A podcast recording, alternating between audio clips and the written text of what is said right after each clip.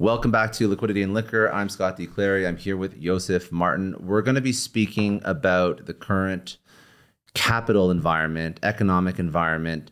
Um, so, a few things are happening. So, for example, uh, Twitter 50% of the engineering department when Elon came in had not checked the code in months. People were very ambitious. They're trying to move into management positions, but they weren't actually doing real work. And then Elon got rid. Now that was once he got in, or is it going on now? I think it's on. I think it's once he got in and ongoing. Okay, So he's so making sure that if you're working for a company, you're actually working. Yeah. So founders and CEOs are basically trimming the fat, and then also there's a whole bunch of investors with dry powder, and they're not investing as much as they used to be investing. But when they are investing, they're investing in companies that are slimmer, more agile, more profitable because they can't have bloat. So companies can no longer build bloated with all this excess, all this middle management. So I'm curious, uh, where do you think, or how do you think a founder can build a company keeping this in mind? They get rid of the bloat. They want to make their company as profitable as possible. They don't want the middle management. They want their company to be invest- investable. Um, how do they build a company in a current economic client? Uh, I don't think it changed anything. I think where where you look at companies, you have two types. You have the ones that are actually focused on the product or service, and um, and they're running with something that is is goal oriented. Versus you have some that in the back of their head they always are focused on the next raise, which means, in and I'm picking someone else's line. It's um, it's like you drink the Kool Aid. It was so easy to raise money. You need to just focus on whatever you do. You need to position it for the next raise, not position the product for a better product market fit. And that is the mistake of so many. So now the market is a lot more uh, reactive for it. it and it's it, it's a cycle, right? It's cyclical. In a bull market, people are much more bullish, throwing money into a bunch of companies where they throw money uh, where they're no longer EBITDA driven and Yes. they're looking for everything that's really about when they are it's kind of like a musical chair with investment with investors where you say well i'm going to buy it in now and i know i can sell it in later it's not about if it's going to make it or not i just know that there's going to be another round eventually and i might pull out at that point. So this point. is the issue with and that is that, that's being corrected yes, Yes. it's a, it's a typical issue as long as your business is focus on profit. As long as your business is focused on the product and investors can understand you cannot be profitable now but it's really about the product. You're not you're very lean you know how you do. Overly managing the business should have been always punished. Yeah. i feel like right now they're going to do it right so we're going to have Because if they don't, they're not. If they're not, they're not gonna- exactly, So is going to be deployed. they should die they should die if you, if you didn't do yeah, it right you should die and we're going to come from the other side with better companies i feel like from that cycle a bear market is absolutely imperative because we're going to have better engineers better look at we'll look at uh, what you just mentioned with elon musk where Yeah. he said well why, why are you here if you're not checking your own code Yeah. why you, it's not about your career it's about your code and But this is, by the way, not just Twitter. This is this is every, Every- everyone. tech company that laid off people in the past three months, which is the majority of them have laid off massive amounts of people.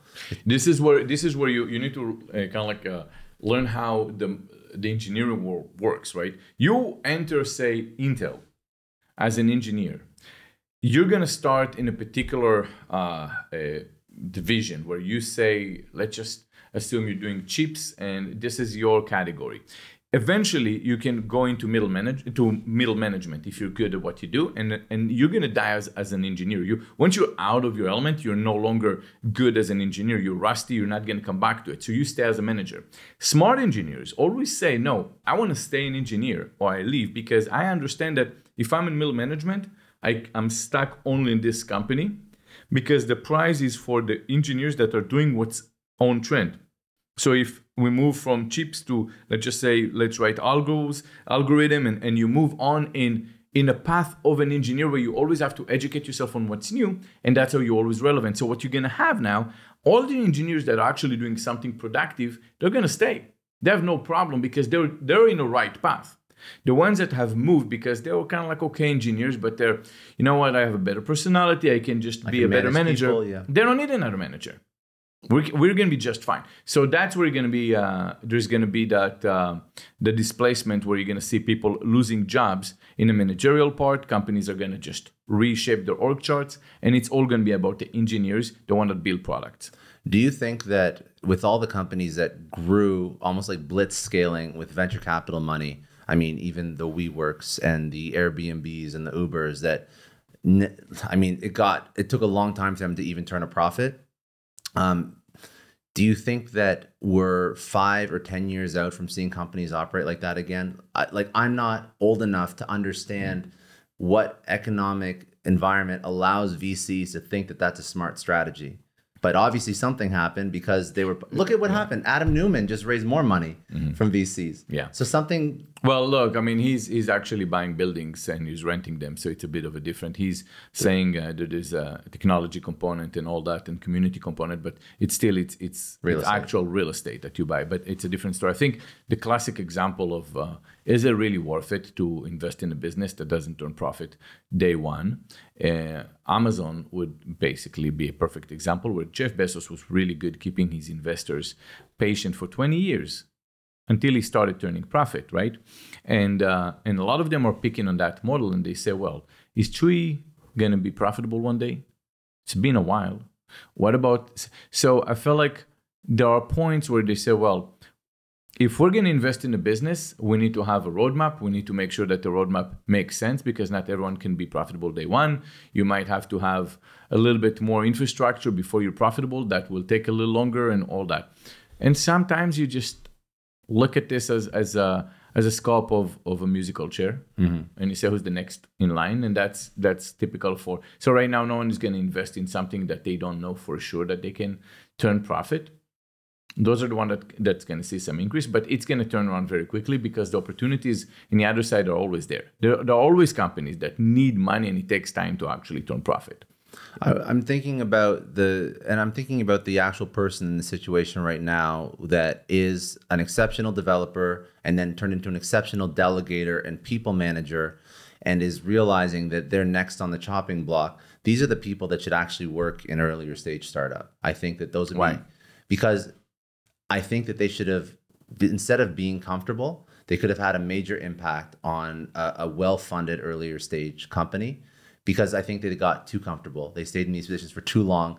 it doesn't have to be a five plus years manager. Eh, because you can stay within a big organization as But they have such good skills. If you can, if you can be an effective middle manager, if you still have the coding chops, Mm-hmm. then you can kill it as a good CTO for an early stage startup. The, the problem with managers is that you don't have to be an engineer to be a manager.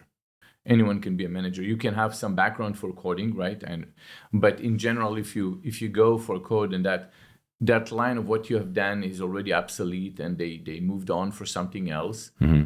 And that's what you knew and now there's a whole different budget then you know that skill set is no longer relevant. Managers are important right? Don't get me wrong they're, they're important and it can be managers that don't know the technicalities exactly of what you do but they're just going to be great delegators they're going to be the right people that can synergize the, the business and and they have done something that other people didn't do. But in the engineering world you know what? The the problem is where where you go a company you take a company like uh, that is very large but it's still very flat. And they're very effective because they're flat and you can say you can see quite a few of those i think. Um, if you look at uh, samsung it's a fairly it's a fairly flat organization from the ceo all the way down. Here it's about seven or ten uh, layers. Max. yeah max. It's not a big one right? Versus other companies that it's the same thing if you look at intel it's going to be maybe 70 layers between one to another so it's uh, Or IBM or something like yes that. exactly Yeah. and that's where it's going to be cut Yeah, I love it. So net net lesson from this is if you're building something right now, uh, focus on focus on making it as flat and i think it's forever i don't think possible. i don't think the, or you're right. No, sorry, I the, misspoke. the challenge the challenge people have is the challenge people have is once you get cash and they said don't worry about profitability just grow that it's like uh, uh, they said it's uh, it's pretty much like uh, what was the term i, I don't want to You're enabling. You're enabling a, a, bad founder. You're Yeah. enabling bad behavior. You really are because yeah you can go back it's um You drinking the kool-aid way yeah it's you- like you drink the kool-aid and you can never go back and it's very hard look i, I can tell you that there was a company in my space at the time um, and I'll, I'll mention the name birchbox and i feel like they were touching that kool-aid Mm-hmm. they did very well. They're profitable from what i what was documented until 2014 and they raised i think 75 million only 75 million if you think about it. Um, so they said well let's grow and don't worry about profit. And they stayed unprofitable all the way through until recent until now and i think now they exit or they no they didn't exit. They they bankrupt and someone bought them for scrap or something like that. I didn't even follow through. It That's was so other side. irrelevant at the other side. So it's like Yeah. just the idea is that you could never go back and turn profit and um, and it's something that happens to a lot of people. So that's where you have to be aware you can raise money but make sure you you decide what is your profit. Just ask yourself what would happen if i can never ever raise more money? How can i survive it? Always have that in the back of your head All right. Okay, that's it for today. If you enjoyed, please subscribe on YouTube. If you enjoyed this podcast, you can download and listen to it wherever you get your podcasts or on liquidityandliquor.com.